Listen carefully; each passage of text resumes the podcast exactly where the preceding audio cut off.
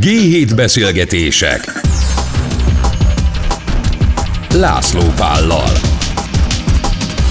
Ez itt a G7 Podcast, és a mai témánk az innovatív digitális egészségügyi megoldások lesznek, amelyhez itt van velünk dr. Vas Péter, az SAP Hungary egészségügyi és államigazgatási szektor vezetője, Mezei Rudolf az Omron Hungary ügyvezető igazgatója, és Benes Edvard az IRAD Belux ügyvezető igazgatója. Üdvözlöm az urakat, szervusztok!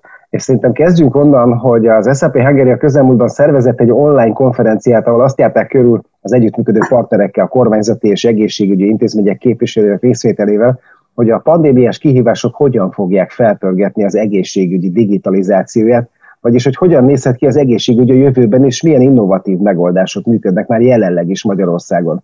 És az, az első kérdésem, hogy Mit gondoltok ti, hogy ez a borzalmas Covid-járvány hány évet lendített a telemedicinán és az egészségügy digitalizációján? Magyarul, ha nincs ez, akkor hol tartanánk, és hogy mik most a kilátások nagyjából? És akkor én azt gondolom, hogy kezdjünk egyből Vas Péterrel. Köszönöm szépen. Igen, valóban az elmúlt időszakban szerveztünk egy olyan konferenciát, ahol innovatív partnereinket hívtuk meg, és az SAP technológián alapuló nagyon jó hazai megoldásaikat mutattuk be közösen ügyfeleknek, illetve érdeklődőknek, ami nagy érdeklődésre tartott számot. Ebben nyilván mi azt a segítséget nyújtottuk, hogy az SAP technológiának az alapjait val segítjük a partnereinket, akik erre az SAP technológiára fejlesztenek saját egyedi megoldásokat, és a piacon így vannak jelen. Egyfelől nyújtunk nekik egy hazai lehetőséget, illetve a külföldi piacokon történő elterjedés lehetőségét. Ez talán magáról a konferenciáról, és akkor a konkrét kérdésedre vonatkozóan, hát semmelyikünk nem számított nyilván 2019-ben egy ilyen 20-as pandémiás járványra,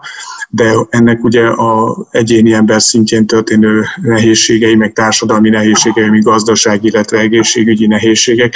Emellett el kell mondanom, hogy az egészségügyi telemedicinában, illetve informatikai alkalmazásban elképesztő lökést adott a piacnak, ami nem csak egy mennyiségi lökés, hanem egy minőségi lökés is, hiszen ezek a megoldások évek óta rendelkezésére álltak a piacnak.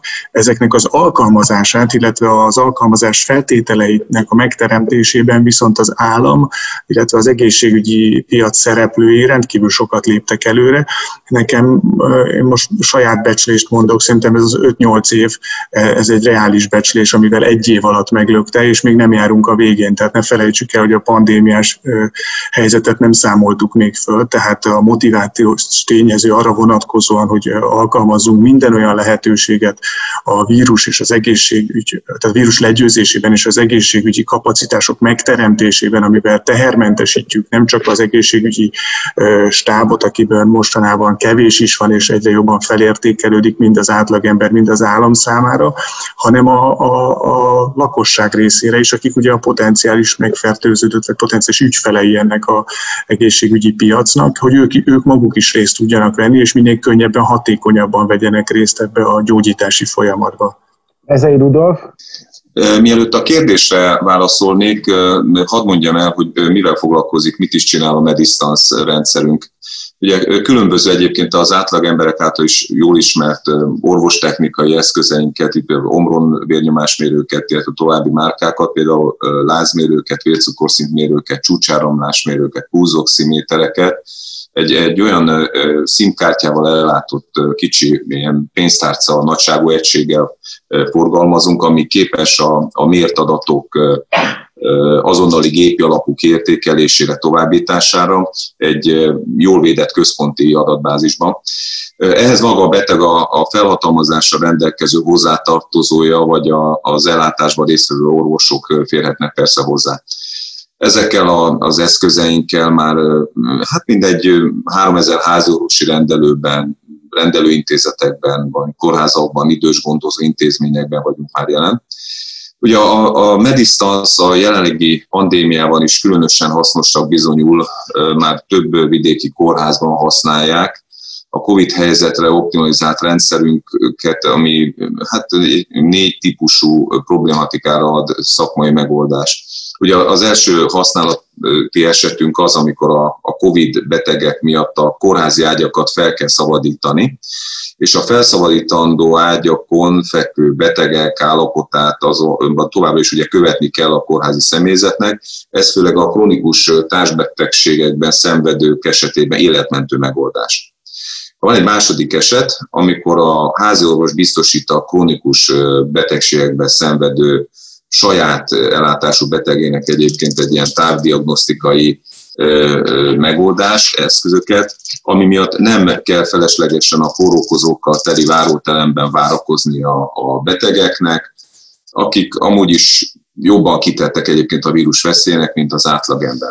Ugye van egy harmadik esetünk, amikor a kórházi COVID részlegekben, a, ezekben a COVID elkülönítőkben a védőszerelésből öltözött orvosok egy medicinsz adattovábbító egységet használnak a szobánkénti mérések eredményeit, ugye ezen a rendszeren keresztül regisztrálják, így aztán nem kell a, a protokollnak megfelelő egyébként bonyolult és ki- és beöltözéseket elvégezni minden mérést követően, ugye lejegyezni ezeket a mért adatokat, továbbítani, értékelés, értékelni, mert ezek automatikusan megtörténnek. És végül van egy negyedik, és ugye ez szinte a legfontosabb felhasználási eset, amikor a COVID-ból felgyógyult betegek egészségállapotát távmonitorozni kell.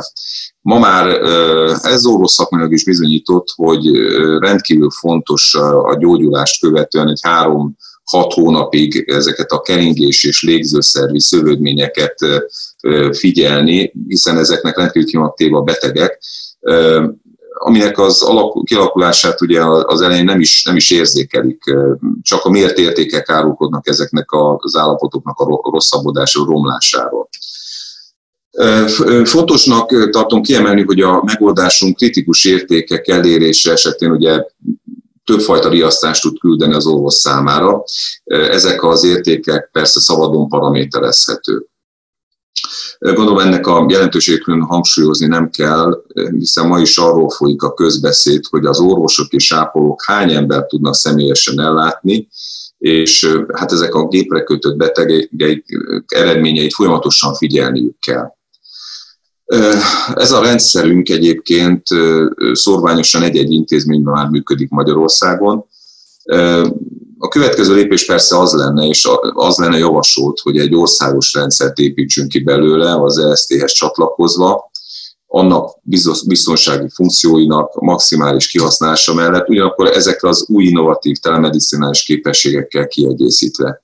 De nyilván kapcsolódva Péterhez, az egészségügyben már ugye korábban is jelen voltak olyan elemek, amiket mi már gyakorlatban természetesen alkalmazunk, tehát a telemedicinának az a része, amikor uh, tulajdonképpen egy távmonitorozással van lehetőség a, a, az egyes betegek utánkövetésére vagy gondozására, ellátására. Edvard egy pillanatra kicsekkolt közülünk, és akkor én vele folytatnám ugyanebben a kérdésben, tehát hogy ő hogy látja, hogy egyébként mennyit hozott, hány évet nagyjából ez nekünk, illetve hogy mik a kilátásaink, és hol tartunk most. Köszönöm. Én úgy rákapcsolódva Vas Péter véleményére én is azt mondom, hogy ilyen 5-8 évet fejlődött egy év alatt ez a telemedicina, főként a teleradiológia. Itt azt vettük észre, a radiológusoknál nincs közvetlen páciens kapcsolat, tehát a radiológusok otthonról tudnak dolgozni, így a digitális modalitásokról, amikor elkészültek a képek, és ezt ők megkapták az otthoni számítógépeikre, az általunk fejlesztett beszédleíró szoftverekkel lediktálták, és azonnal vissza tudták küldeni a, a leleteket, az elkészült leleteket, nem volt szükség asszisztensre, mindent önállóan el tudtak készíteni, és ezzel éltek is. Tehát a, a klinikák, a megyei kórházak mind kérték, hogy az otthoni gépekre is telepítsük ezeket a szoftvereket. Ezek biztonságos vonalon, protokollokon kommunikálnak egymással, tehát nem volt olyan veszély, hogy ezek a beteg adatok kikerülnek nem releváns használók számára. Értem, értem, de most azon gondolkodtam egyébként most, hogy ezt így mondod, hogy uh, tulajdonképpen a radiológusnak ugye nem kell találkoznia uh, a beteggel, de hogy azért uh, nem lehet kivenni a rendszerből, én legalábbis azt gondolom az orvost, mert hogy ugye nem csak a gyógyulás miatt járunk az orvoshoz, legyünk őszinték, hanem egy kicsit a törődés miatt is. És nekem az a kérdésem, hogyha ennyire előre megyünk a digitalizációba, és ennyire a telemedicina előtérbe fog kerülni, illetve előtérbe kerül, akkor nem félünk-e attól, hogy egyszer csak elveszik a beteg. E, és akkor azt gondolom, hogy, hogy megint Vas Péternek adom meg a szót elsőre. Köszönöm szépen. Azt gondolom, hogy nem, röviden. Nyilván van egy értelmes határa között, hogy mit lehet lebonyolítani személyesen, és mit lehet az online szférába áttolni az egészségügyből, de ez nem különbözik szerintem az élet egyéb területeitől sem. Tehát most ha csak arra gondolok, hogy mondjuk egy okmányirodában is vannak olyan ügytípusok, ami személyes megjelenést igényel, és van olyan, amit el lehet végezni távolból, vagy akár a, az, a tárgyalások vonatkozásában, vonatkozásában vannak, amiket online át tudunk beszélni, de azért van, ahol a személyes jelenlét, a kémia úgymond hiányzik, és azt nem lehet elvégezni ugye távolból. Nyilván ez exaktabb sokkal az egészségügyben, hiszen vannak olyan vizsgálatok, ami fizikai megjelenéshez kötöttek. Ezeket nyilvánvalóan továbbra is csak fizikai jelenléttel lehet megvalósítani. A cél az az sokkal inkább a túloldalon állt a, hogy mondjam, az ingának a súlya, tehát hogy egészen addig átlendüljön az inga, hogy amit el lehet végezni az online térben és telemedicinával, azt csináljuk meg, hiszen ugye az a célunk, hogy egyfelől minél több ember tudjunk ellátni, másfelől az ellátásnak a minősége az sokkal magasabb legyen és hatékonyabb. Tehát, hogy költséghatékonyabbak legyünk, minőségnövekedésbe, és nagyobb legyen az a populáció, akit le tudunk fedni az egészségügyi ellátásra. Ugye hát jól látszik, hogy az egészségügyben nem kell attól félni, hogy az orvosokat vagy az ápolókat és elbocsátják, hiszen nem úgy sok lenne belőlük, hanem éppen elég, vagy kevés van. Nyilván függően, hogy éppen milyen, milyen pandémiás járványban, igen, vagy pedig egy átlagos napi helyzetről beszélünk, de az biztos, hogy attól nem kell félni, hogy akár az informatika, vagy az mesterséges intelligencia térhódítása veszélyeztesse az egészségügyi ellátásban dolgozó embereknek a munkahelyét. Igen, az, ezt értem, de hogy én pont inkább arra gondolok, hogy nekem betegként hogyan változik majd az életem, hogyha ha ez ilyen erő, erősen előtérbe kerül, és hogy akkor én dobom és tovább a labdát Mezei Rudolfnak. Nagyon jó kérdés, hiszen mi is a sok éves gyakorlat során azzal találkoztunk, hogy az orvosoknak is volt egy ilyenfajta félelme, hogy hol lesz ebben a beteg, és hogy lesz ebből ugye orvos-beteg kapcsolat. Itt pontosan tulajdonképpen két dimenziót kellene külön választani és vizsgálni. Az egyik az ugye, hogy a, tulajdonképpen a betegeknek az ellátáshoz való hozzáférése sokkal intenzívebb és sokkal demokratikusabb lesz, tehát jóval könnyebb lesz hozzáférni egyfajta ellátáshoz. Nyilván, ha az egy, egy megfelelő szintű technológiával, automatizáltság. Az automatizáltságot itt úgy értem, hogy nyilván nem robotokról van szó, tehát az embernek nagyon jól megvan a helye, és mi sem arra törekszünk, hogy az orvost valamiféle ö, olyan helyzetbe hozzuk, hogy, hogy kiváltsuk, vagy nyilván nem bigáljuk, hanem éppen arról van szó, hogy ami automatizálható folyamat, tehát az a mennyiségű adat, ami rendelkezésre áll ma már egy adminisztráció során, hát nyilván köztudott, hogy az már megterheli az orvosoknak a munkát, nem beszélve arról, hogy mennyi egészségállapot evidencia anyag gyűjthető össze ugye megfelelő rendszerekkel, klinikai valid platformokkal. Ezeket úgy kell, és nyilván célszerű prezentálni az egészségügyi szolgáltatóknak, orvosoknak, hogy megfelelő javaslatokat előgenerálva tudjanak nagyon gyorsan eljutni olyan szakmai döntésekhez, ahol, és itt jön a másik dimenzió, egy teljesen újfajta személyre szabott personalizált egészségügyi ellátás alakulhasson ki. Ugye korábbiakban és napjainkban is egy adott betegséget, vagy egy, egy járványhoz kapcsolódó tevékenységet úgynevezett csoportos hordaszinteken kezeltünk, gyógyszereztünk, tehát volt egy vérnyomás probléma, akkor nyilván arra egyfajta gyógyszert adtunk, független attól, hogy annak az adott személynek milyen egyéb egészségállapot kritériumai voltak. Most már ez elmozdul a felé, hogy mindenki a, a gyakorlatilag minden gondozott az ő személyes egészségállapot profiljaként, profilja szerint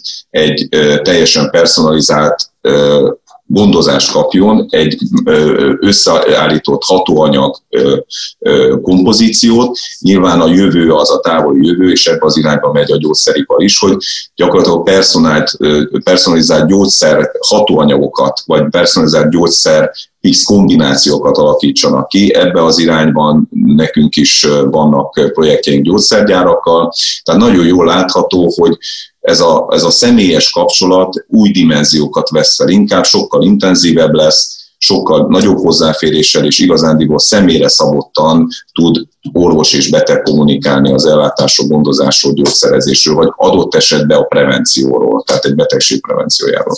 Mielőtt megadom a szót eh, Benes Edvárnak, még annyit azért eh, eh, hadd tegyek én hozzá, hogy ez ugye értetlen mennyiségű adatot feltételez rólam, mint betegről, vagy rólam, mint állampolgárról, és azért ennek a biztonságáról is kell majd egy kicsit később beszélnünk, de hogy én most gyorsan megadom a szót Benes Edvárnak. Az előző kérdéssel visszatérve, én azt gondolom, hogy a, a páciensek csak profitálhatnak a telemedicinai technológiák fejlődéséből, ha csak visszatérünk a beszédleíró szoftverekre, egy orvos háromszor gyorsabban tud elkészíteni egy radiológiai leletet, vagy egy műtéti naplót, mivel egy perc alatt 100 szót tud diktálni, és 30-40-et tud gépelni. Tehát az eddigi három munkanap helyett most napon belül megkapják a páciensek a leletet.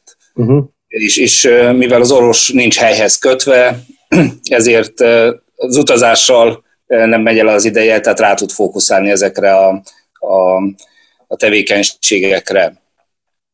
A Covid arra is rávilágított bennünket, hogy a, ezzel a meglévő orvosszámmal a legmagasabb szintet tudjuk kiszolgálni, mivel nem csak Magyarországon, de az egész világon orvos hiány van, és a diagnosztikai eljárások száma pedig azért évente 10%-kal nő. Uh-huh. Tehát ezt csak újabb technológiák, újabb szoftverekkel tudjuk kielégíteni, mert az orvosképzés az egész világon stagnál, tehát ugyanannyi orvos kerül ki az orvostudományi egyetemekről, ugye ezért van szükség az ilyen technológiákra. De ezeket a technológiákat azt gondolom, hogy valamiféle közös rendszerbe is kell szervezni, és hogy azért veszük fel ezt a beszélgetést Zoomon keresztül hárman, mert hogy az SAP-nak azt gondolom, hogy van egy ilyen közös platformja, és tulajdonképpen ez lehet a rendező elv. És tulajdonképpen az az én kérdésem, hogy mi is ez valójában, tehát hogy hogy néz ki ez a rendszer? Kérdezem Vas Pétert. Az előző kérdéshez még annyit hadd tegyek hozzá, hogy szerintem az, már mint ami arra vonatkozik, hogy elvész-e a beteg, uh-huh. változik-e valami. Annyit tennék, hogy szerintem azért el kell búcsúznunk az óvilágnak attól az orvosbeteg találkozásaitól, ami gyakorlatilag egy mentálhigiénés kezelés is a része volt, tehát ami tulajdonképpen nem csak magáról a kezelésről szólt. Ugye hát ide de ez nagyon, bocsánat, a... bocsánat, hogy közbevágok, de ez nagyon hidegen hangzik. Tehát, hogy elképzelem az apukámat, vagy az anyukámat, és, és mind, mindannyian tudjuk szerintem, hogy ennek van egy ilyen mentálhigiénés része is ennek az orvosbeteg találkozásnak, és ha ezt teljesen kivesszük a rendszerből, abban nem vagyok én teljesen biztos, hogy ez jó. Nem, természetesen ez, ez helyzetfüggő, én azt gondolom, nyilván egy COVID helyzetben teljesen más, hogy kell működjön egy egészségügyi rendszer, mint a hétköznapokban. Tehát nem gondolom, ez olyan, mint amikor sietünk otthon, akkor a gyerekekkel nem ugyanazt a kommunikációt tudjuk folytatni, mint amikor ráérünk, tehát ha egy ilyen családi példát szabad hoznom. Tehát egy COVID időszakban egy hogy mondjam, egy olyan helyzetben, mint amit Bergámóban láttunk a kórházban, ott nyilván nincsen idő csak azokat a legfontosabb orvosszakmai döntéseket meghozni, és azokat a technikai lépéseket elvégezni, az életmentéshez szükségesek.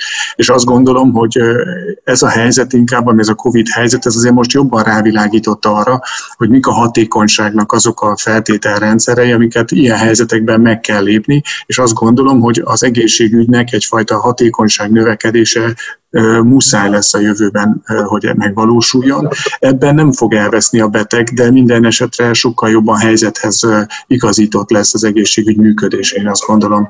És akkor visszatérve a második kérdésedre, hogy mi az, amit az SAP, mint technológiai platform nyújt a partnereinek. Ugye az, az SAP-nak saját informatikai adatbázis és fejlesztői platformja van, ezt Hanának hívjuk, ez a neve. Ezt már a saját megoldásunk a vállalatirányítási rendszer alatt is alkalmazzuk, és hát elég jól bizonyított, hiszen a világ száz vezető cége a Fortune 100-as listából, akik ugye SAP technológiát, mint vállalatirányítási rendszer alkalmazzák, nyilván ezt a technológiát bírják maguk alatt is, de ezt a platformot kiajánljuk olyan partnereknek is, akiknek a mi környezetünkben vannak, jelen esetben Magyarországon is rendkívül pozitívan termékenyítik meg az SAP-nak ugye ezt a technológiai platformját úgy, hogy hazai innovatív megoldásokat építenek erre a technológiai platformra. Ennek voltunk itt tanulni ebbe a, a üzleti, online üzleti reggelibe, amiben az ERAD, a Belux és a Promecom Medistance megoldásokat tudtuk prezentálni. Tulajdonképpen adatbázist, illetve a vezető információs rendszernek a különböző reporting felületeit használják nagy sikerrel ezek a cégek, és építik be a saját megoldásaikba. Akkor viszont az a kérdés ezekhez a cégekhez, ugye a Benes és Mezei urakhoz, hogy, hogy, az, hogy az, mit lehet tudni arról, hogy jelen pillanatban mi hol tartunk ebben a folyamatban? Tehát Magyarországon milyen olyan megoldások vannak, amelyek, amelyek éppen most üzemelnek, vagy amik, amik éppen ö, ö, példát adhatnak? Szerintem kezdjünk Mezei Rudolfal. Én azt gondolom, hogy ö, Magyarország ebben a helyzetben, tehát kifejezetten az egészségügyel kapcsolatos adat, nagy adatbázis kialakítások, egészség, gondozás, telemedicina vonalon, távmonitorozás vonalon nagyjából tíz éve eléggé jó helyen állunk. Szinte elsőként tudtuk az SAP-val közösen azt a szolgáltatást olyan minőségben biztosítani egészségügyi szolgáltatók és ipari partnerek részére, ahol igazándiból az SAP-ra szervezett egészségügyi, egészségmonitorozó mérőeszközöket flotákba szervezve, skálázható, nagy adatbázis kezelő és annak alapján különböző mesterséges intelligenciával támogató döntéshozó, döntéselőkészítő rendszert tudtunk kialakítani. Ezek a rendszerek, ezek tulajdonképpen ez a rendszer tulajdonképpen kétfajta modellben már több éve bizonyítottan működik, több millió állampolgár adatait gyűjtjük és monitorozzuk, több ezer háziorvosi praxison keresztül gyógyszergyári projektekben, és mint ilyen működnek az eszközeink és a platform állami önkormányzati egészségügyi szolgáltatóknál is. Tehát azt gondolom, hogy nagyon-nagyon kedvező és jó helyzetben vagyunk ahhoz, hogy ez egy, a, nyilván nem csak a járványügyi helyzet miatt, de egyébként is az elvárások és a, és a, a, hát a szükség miatt, ahogy Péter is mondta, gyakorlatilag az optimalizáció, a, a hatékonyság növelése miatt e, ugrásszerűen tudjon növekedni. Tehát mi is azért e, tartjuk nagyon jó együttműködésnek és nagyon jó lehetőségnek az SAP partnerségét, hiszen egy olyan rendszert tudunk alakul, amely azokat a folyamatokat, amik egészségügyben nyilván adatbiztosan, nagyon nagy biztonsággal működve, nagyon gyorsan skálázhatóak, ezeket tudjuk nyújtani úgy, hogy az integráció megvalósulhat nyilván a, a hazai ESZ, tehát az elektronikus szolgáltató tér, vagy akár az egyes szolgáltatóknak a praxis menedzsment rendszerével összefűzve, tehát ezekre készek vagyunk, mint lehetőség itt van, használni kell. Tehát mindig azt gondolom, hogy a legjobb ötlet is tulajdonképpen haszontalan, hogyha nem használjuk. Tehát itt a jelszó az, hogy alkalmazásba kell venni, próbálni és használni ezeket az eszközöket. És akkor kérdezem Benes Edvárdot, hogy ők hogy, hogy látják ezt, használjuk ezeket a dolgokat, illetve mi az, amit igazán használnunk kéne? Igen, én úgy érzékelem, hogy az utóbbi évtizedben számos olyan digitális fejlesztés történt a Magyarország egészségügy területén, amivel piacvezetők vagyunk Közép-Kelet-Európában. Ilyen például az Állami Egészségügyi Ellátó Központ által fejlesztett elektronikus egészségügyi szolgáltató tér, melynek segítségével a kórház információs rendszerek most már átjárhatóak, tehát egy házi orvos nyomon tudja követni a páciensének a, a beteg útját, tehát megnézheti a, az elkészült CT, röntgenfelvételeket, de ugyanúgy azon a hírt kaphat a a műtéti beavatkozásról. Hogy sikerült az az adott műtét, mit kell javasolni a később a páciensének. De van egy, egy saját tapasztalatunk is, egyrészt az e-recept, ami szintén bevezetése került, tehát ezt többen használjuk. Visszatérve az előző kérdésre, ritkább lesz ez a, a, a házi orvos-páciens kapcsolat, mert nem kell visszamennem a, a házi orvoshoz. Igen leletért, vagy, vagy, vagy akár a, a receptért. Tehát elfogyott a gyógyszerem, nem megyek vissza a házi orvoshoz, felhívom telefonon az asszisztens, és megkérem, hogy írja fel a, a receptet, felküldi a felhőbe, és a, a legközelebbi patikába pedig ki tudom ezt váltani. De volt egy, egy projektünk a, az Állami Egészségügyi Ellátó Központtal, idén januárban kezdtük és júniusban fejeztük be, ez az Egészséges Budapest program keretében 1800 orvos, tehát ez az összes budapesti és Pest megyei műtőt használó sebész, ortopéd szakorvos, nőgyógyász napi rutinban használta a szoftverünket, és használja azóta.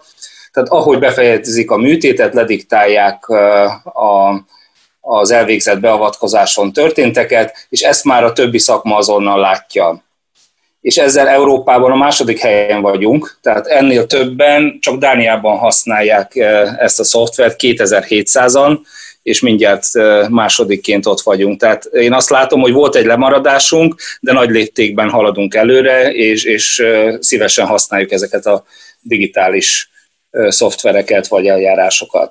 Hát ha van egyébként mondjuk haszna annak, hogy mi itt most beszélgetünk az én számomra, akkor azt mondjuk mindenképpen kiemelném, hogy eddig már két olyan dolgot mondott, amiben ezek szerint a magyar egészségügy előrébb van, mint a világ, vagy legalábbis a világ élvonalába tartozik. Mondjuk ez engem is meglep, de hogy nagyon örülök neki. Viszont ha már pandémia, akkor menjünk egy kicsit arra is, hogy mi egy nagyon sok hét lehetett hallani arról, hogy mindenféle kontaktkutató alkalmazások előkerültek a piacon. Vas Pétertől az a kérdésem, hogy lát-e ilyen alkalmazásokat, amelyek segíthetnek abban, hogy esetleg, ha még lehet, akkor követni tudjuk, hogy ki hol és merre fertőződött meg. Igen, természetesen. Tehát mint minden nagy cég, az SAP ugyanúgy a pandémia kitörésekor próbált hozzájárulni a maga eszközrendszerével ahhoz, hogy mit, mit, mivel tudná csökkenteni egyébként a pandémiának a világon történő terjedését, és erre valóban egyébként többek közt a saját alkalmazásainak egy részének ideiglenes ingyenes hozzáférés biztosítás megbízása mellett elkezdett a német kormány kérésére a Robert Koch intézettel együttműködésben egy kontaktkutatást kiváltó alkalmazást fejleszteni, amit a, a, kormány, a német kormány kérésére rendkívül gyorsan néhány hét alatt fejlesztettek ki elképesztő programozói stábnak a, a rendelkezésre bocsájtásával, és ennek most már Németországban több mint 20 millió letöltése van, tehát aktívan használják, ami jelent, ugye ezeknek az alkalmazásoknak a rákfenéje az az, hogy hiába van alkalmazás, ha egyszer nem használjuk. Tehát ugye a maga a funkcionalitása az azt jelenti, hogy futtatok én is, meg ön is egy alkalmazást a telefonunkon, és hogyha az egyikünkről kiderül és bizonyítottan covidos, vagyis megkapja a laborból a leletét, és ezt megerősíti a telefonon keresztül, akkor azok, akik a közelembe tartózkodtak az elmúlt 10-14 napban, azok megkapják azt az értesítést, hogy volt megadott idő és megadott távolságon belül kontaktja, anonim módon természetesen, olyan emberrel, aki COVID fertőzött volt, és kap egy egyértelmű, egy ilyen infektológiai algoritmus alapján kiszámolt érték hogy most neki kell mennie szűrésre, vagy nem, tehát hogy valószínűsíthető-e, hogy megfertőződött, vagy sem. Ugye ezt tudja maga az alkalmazás, magába építve azt a laborhálózatnak is az eredményét, ami azt biztosítja, hogy nem elég, hogy én majd fék adatokat benyomok a rendszerbe, és mindenkit ijeszgetek azzal, aki velem találkozott, hogy ő covidos, hanem a laborhálózatnak egy megerősítő szerepe van, hogy ő valóban igazolja azt, hogy én pozitív, COVID pozitív tesztet produkáltam. Tehát nagyságrendileg ezt, ez az alkalmazásnak a, a szíve, lelke és a működési lényege. Most nyilvánvalóan az SAP ugye abban különbözik a többi megjelent alkalmazáshoz, hogy ezt választott egyébként az Unió is, tehát nemzetközi együttműködési szinten is az SAP alkalmazását, illetve az SAP által fejlesztett nemzetközi adatcsere platformot, ezt European Gateway Service-nek nevezik, vezették be arra, hogy a különböző nemzeti államoknak a rendszerei között adatcsere történjen. Ugye hát ismerős, hogy senki sem akarja a gazdaságot lelőni, hiszen az egészség egy dolog, és a gazdaság másik dolog.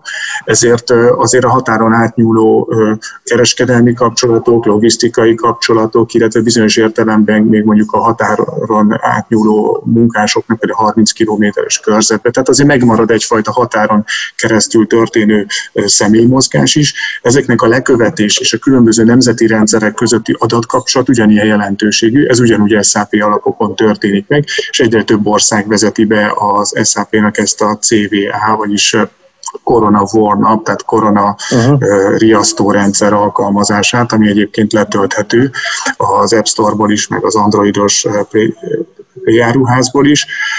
Ugye a nagy előnye az, hogy ez fut mindkét mobil platformon, az Androidoson is, meg az iOS, vagyis az Apple termékeken is mind a kettőn fut, így potenciálisan sokkal több embert tud lefedni, mint egyébként a most forgalomban lévő vírusradar.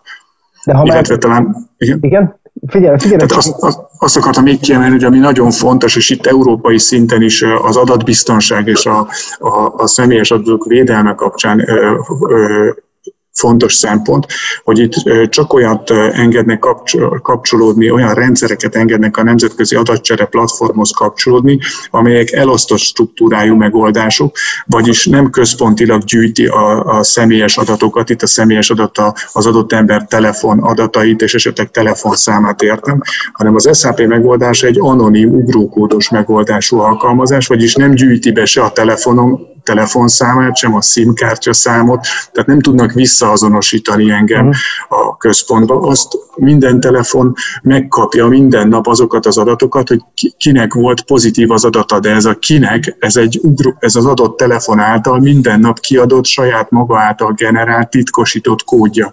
Tehát senki nem tudja, hogy kivel találkozott, aki covidos, csak egy kódot kap, azt a kódot, amivel az elmúlt 15 napban az adott ember magát, mint telefonazonosította.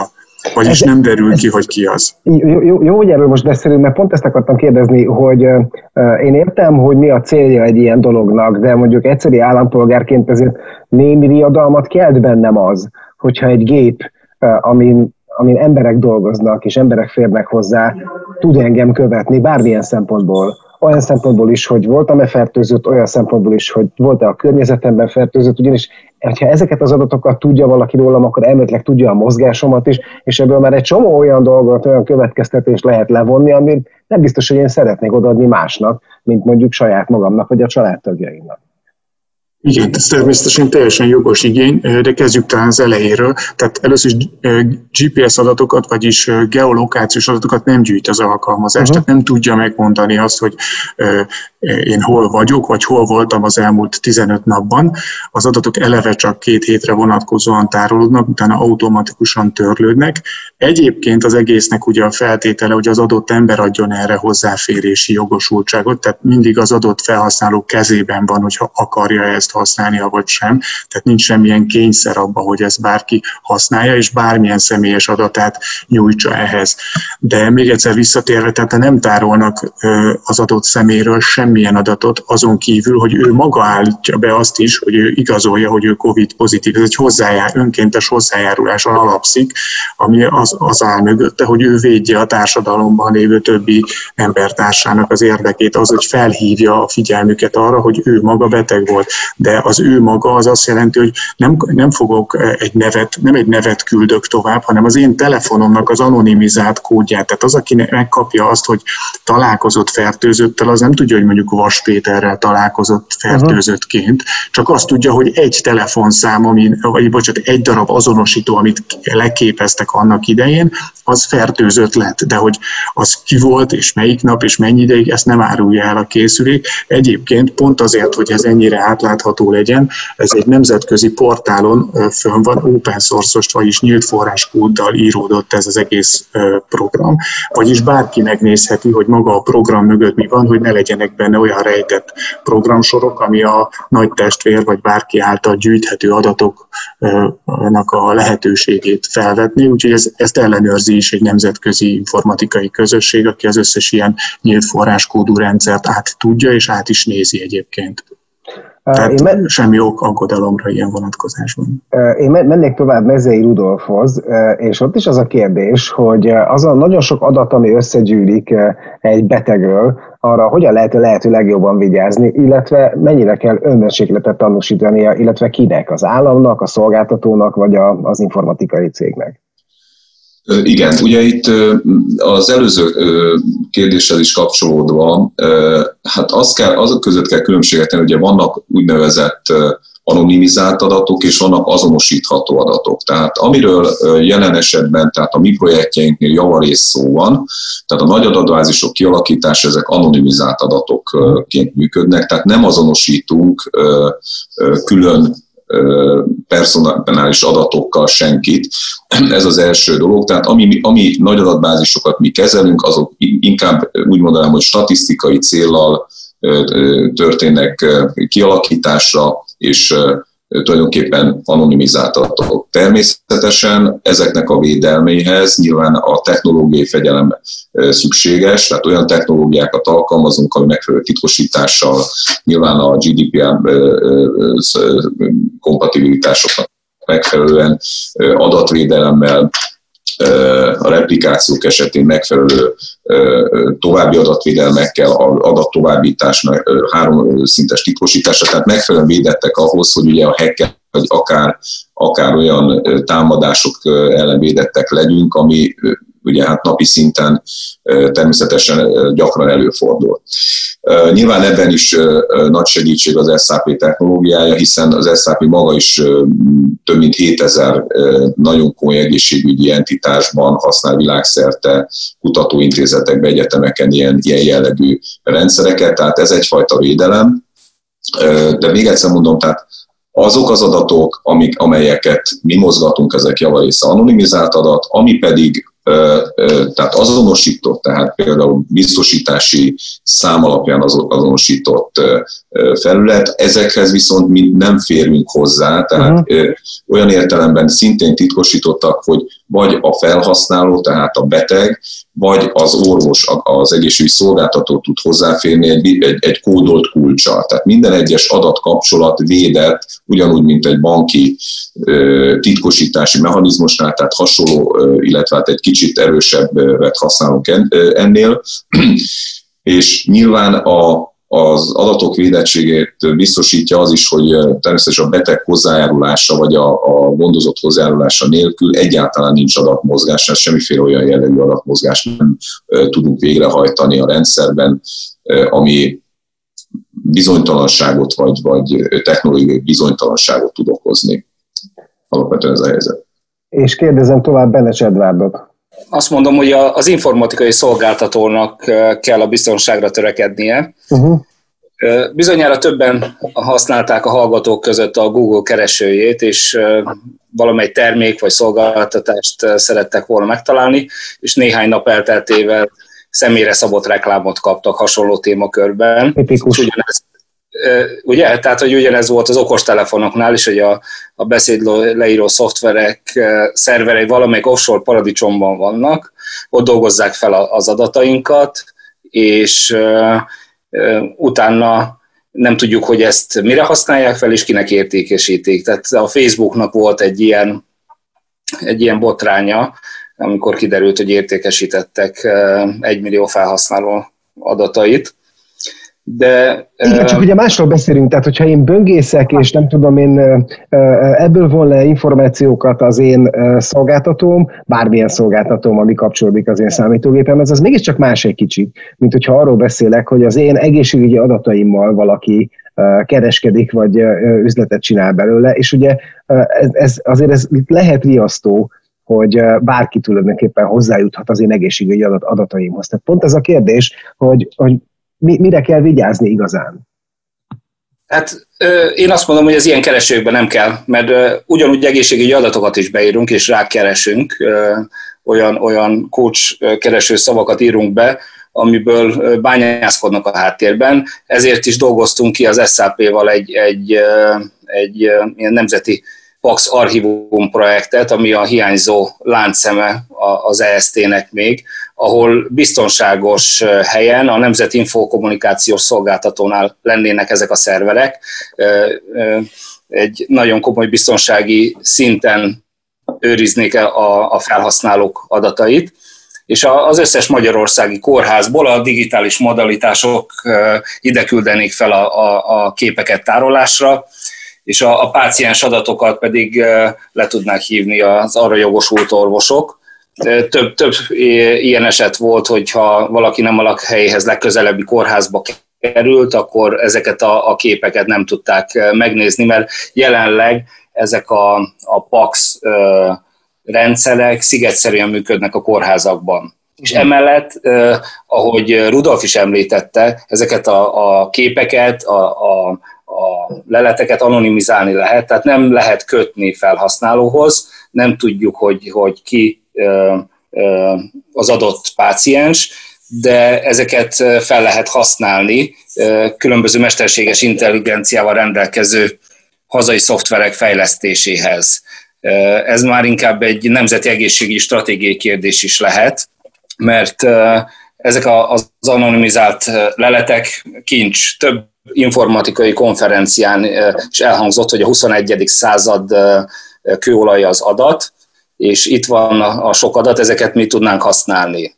Tehát több olyan magyar fejlesztés van, mammográfia területén tudok említeni egyet, ahol mesterséges intelligencia segítségével 300 ezer tipikus mammográf leletet beadaptáltak, és elkészítettek egy olyan szoftvert, amely 95% hatékonysággal működik. Tehát az elsődleges mamográf leletezést azt már a gép végzi, a másodikat az orvos, és hogyha a két lelet nem egyezik, akkor hívnak be a rendszerbe egy harmadik orvost. Uh-huh. Tehát lehet ezeket az adatokat jó dolgokra is biztonságosan használni, de felnáll a veszély, hogyha ilyen keresőkbe írjuk be az adatunkat, és nem tudjuk, hogy kik vannak a második szerver végén, akkor ezeket felhasználják.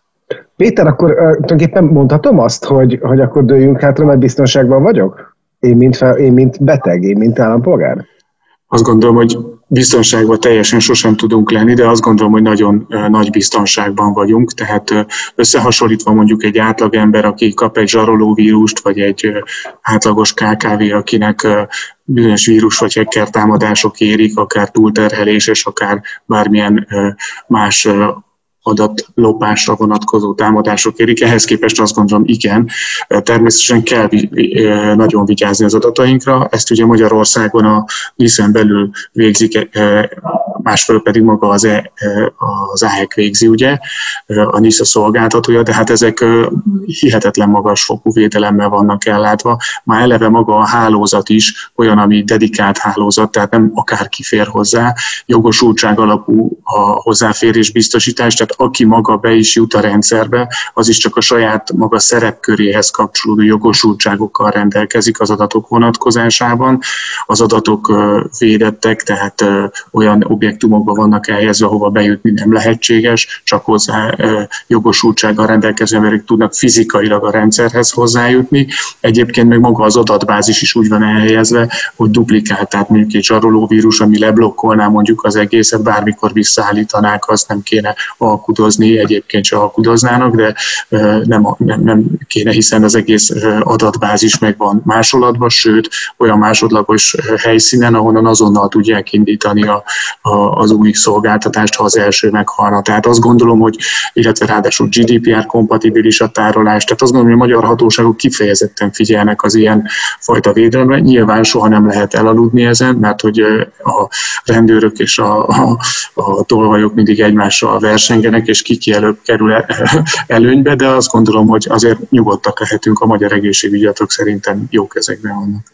Végére szeretnék mind a hármójuktól kérni egy kicsi uh, ilyen, ilyen, nem tudom én, jövőbe nézést. Az az én kérdésem, hogyha látjuk, hogy most merre haladunk, látjuk, hogy ez a pandémia mit dobott tulajdonképpen ezen az egész területen, akkor ki és mit mer tippelni, hogy mondjuk 5-10 év múlva hol fogunk, hol fogunk tartani egészségügyben és egészségügy digitalizációban, és akkor én először Mezei Rudolfot kérdezem erről. Igen, hát ugye a jelen események azért változtattak a, a korábbi elképzeléseken méghozzá nagyon, nagyon alapokban. Úgy írlik, hogy ez a, az elkövetkezendő néhány évtized nyilván a járványokról fog szólni, viszont ezzel együtt a járványok, járványokhoz kapcsolódóan nyilván egy, egy bizonyos betegcsoport vagy réteg az nyilván főleg jelen helyzetben, hogy a krónikus megbetegedettek vagy a krónikus betegségekkel küzdők kerülnek úgy a fókuszba, hogy Természetesen ezeknek a, az állampolgároknak, személyeknek a, egyrészt a monitorozását, a kiszűrését, a megfelelő ellátását kell nagyon-nagyon gyorsan átszervezni.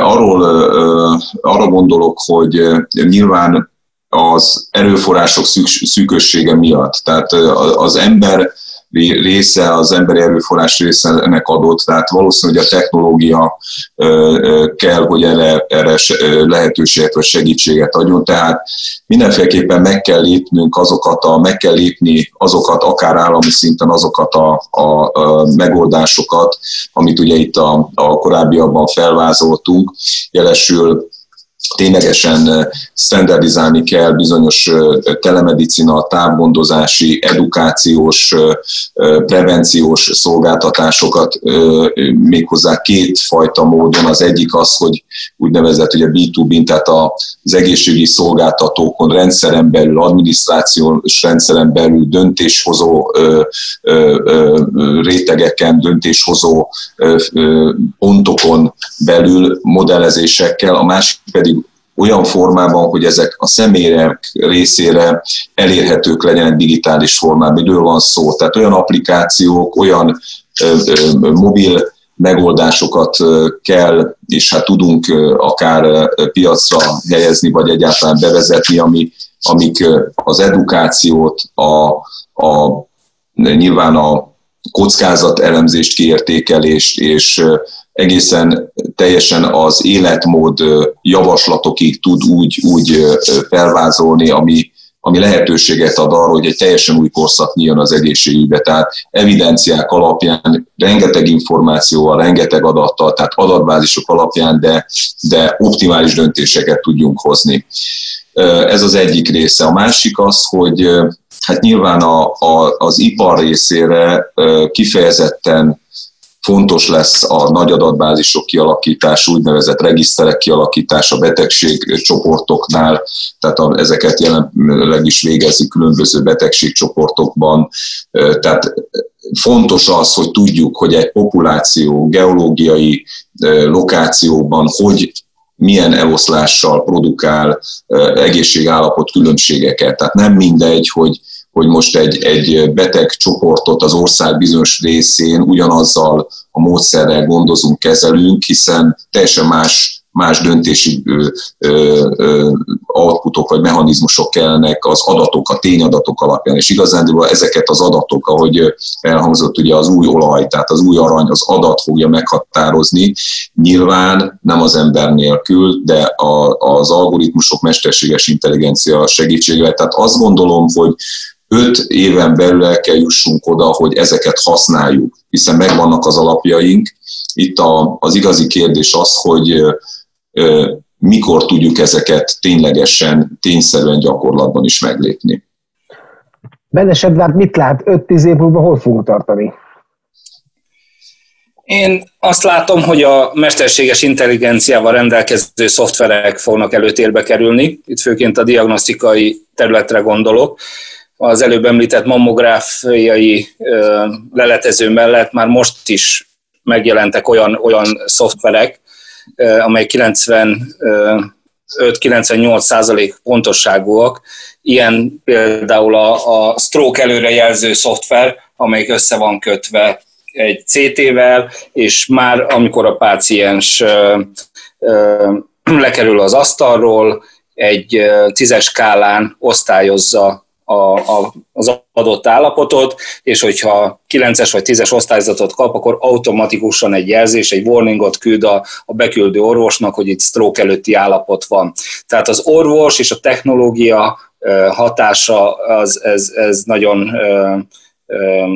releváns lesz a, a közeljövőben, és a robotoknak a megjelenése. Tehát többen szkeptikusak ezzel kapcsolatban, de már megjelentek a, az úgynevezett távsebész robotok, ez ilyen a Da Vinci, és itt az orvos nem lesz helyhez kötve, tehát távolról meg tudja műteni a, a páciensét, ő tudja vezérelni. Sokan félnek tőle, hogy mi lesz, hogyha a robot elromlik, de már több éves tapasztalat van ezzel kapcsolatban, tehát nagyon elenyésző. 20 ezer esetből egy, egy meghibásodás történt, ott is csak újra kellett indítani a, a robotot, de nem a műtét közben, hanem előtte. Hát én, én azt látom, hogy, hogy ezek a technológiák fognak előtérbe kerülni. És ezekkel együtt kell tudnunk élni, és okosan. Tehát nem tudjuk őket kiküszöbölni, ezeket kellene használnunk. Zárásként Vas Péter kérdezem, hogy ő mennyire tudja elengedni a fantáziáját, tehát hogyha azt mondom, hogy 5-10 év múlva hol tartunk, akkor a roboton túl lát-e valamit? Nostradamus nem vagyok, de néhány tendenciát szívesen megosztok, ami azt gondolom, hogy helytálló lesz a következő 5-10 évben. Egyetértek azzal, hogy az adatokra rendkívüli hangsúly fog helyeződni, viszont ennek kiemelném két kihatását. Az egyik az adatelemzések kihatása és az a mesterséges intelligencia felhasználásával meg fognak erősödni a nagy populációs elemzések és a, tehát mondjuk egy ország egészségügyi rendszerére vonatkozó kimutatások, mert hogy az adatok mást mutatnak, mint amit mi magunk gondolunk a rendszer működéséről. Mondjuk mondok egy másik példát, ezt egy futballal kapcsolatos informatikai elemzés hozta, amiről beszámoltak arról, hogy a, ma már a futbalistákat ugye úgy mérik, hogy hány sikeres passza volt, az külön, a szívritmusa hogyan állt, milyen volt az állóképessége, a párharcokat mennyire sikeresen nyerte, és van ilyenből még jó néhány faktor. És ezek az adatok azt találták, hogy jelentősen ellent mondanak annak, amit egy-egy játékos magáról hirdetett, vagy amit a közvélemény tartott róla. Vagyis amikor az elemzéseknek a, a mélyére megyünk, akkor más valóságot találunk, mint amit eddig gondoltunk a valóságról. Na, ezek szerintem meg fognak rendkívüli módon növekedni, ezeknek a jelentősége méghozzá makroszinten, vagyis mondjuk egy ország egészségügyi rendszerének a szervezése, tervezése, hova tegyük az erőforrások fontos jelentős részét, ezeket mind ilyen ö, elemzések fogják én szerintem a következő 5-10 évben már alátámasztani, vagy ez lenne legalábbis a kívánatos. A másik iránya az adatelemzésnek az az egyéni szint, tehát hogy nem egy tömeges, egységes szintű egészségügyi ellátás lesz, hanem sokkal nagyobb szerepet fog kapni az egyéni, az egyedisége az embernek, tehát az ő egészségügyi adataira személyesen szabott ellátást fog kapni. Ez egyfelől ugye adódhat azokból, amit Rudolfék cége csinál, tehát az egyedi adatoknak a gyűjtése, hogyan, milyen az oxigénszaturáció, stb. Tehát a konkrét adott értéke milyen, de lehet az is például, hogy a, a genetikai szűréssel a különböző kitettségek, milyen olyan rizikófaktorok vannak, ami az ő életében sokkal jelentősebb, nagyobb jelentőséggel bírnak, mint mondjuk egy másik ember esetében. Végül ugye beszéltünk a robotizációról, erről külön nem akarok most szólni, és azt gondolom, hogy én nem félnék az emberek helyébe attól, hogy a mesterséges intelligencia vagy az informatika kitúrja őket az orvoslásnak a birodalmából vagy területéről, hiszen azt gondolom, még jó néhány évtizeden keresztül már nem látjuk a jövőt, de szükség lesz abszolút az emberi ellátásra, ha másért nem, akkor azért, amit te is említettél, azért a személyes kapcsolatért, ami a beteg és az ellátott között van. Hát a törődés, a törődés, a törődés. Nagyon szépen köszönöm mind a hármatoknak, hogy itt voltatok. Köszönöm Vas Péternek, Vezér Rudolfnak és Benes Edvárnak. Ez a G7 beszélgetések volt.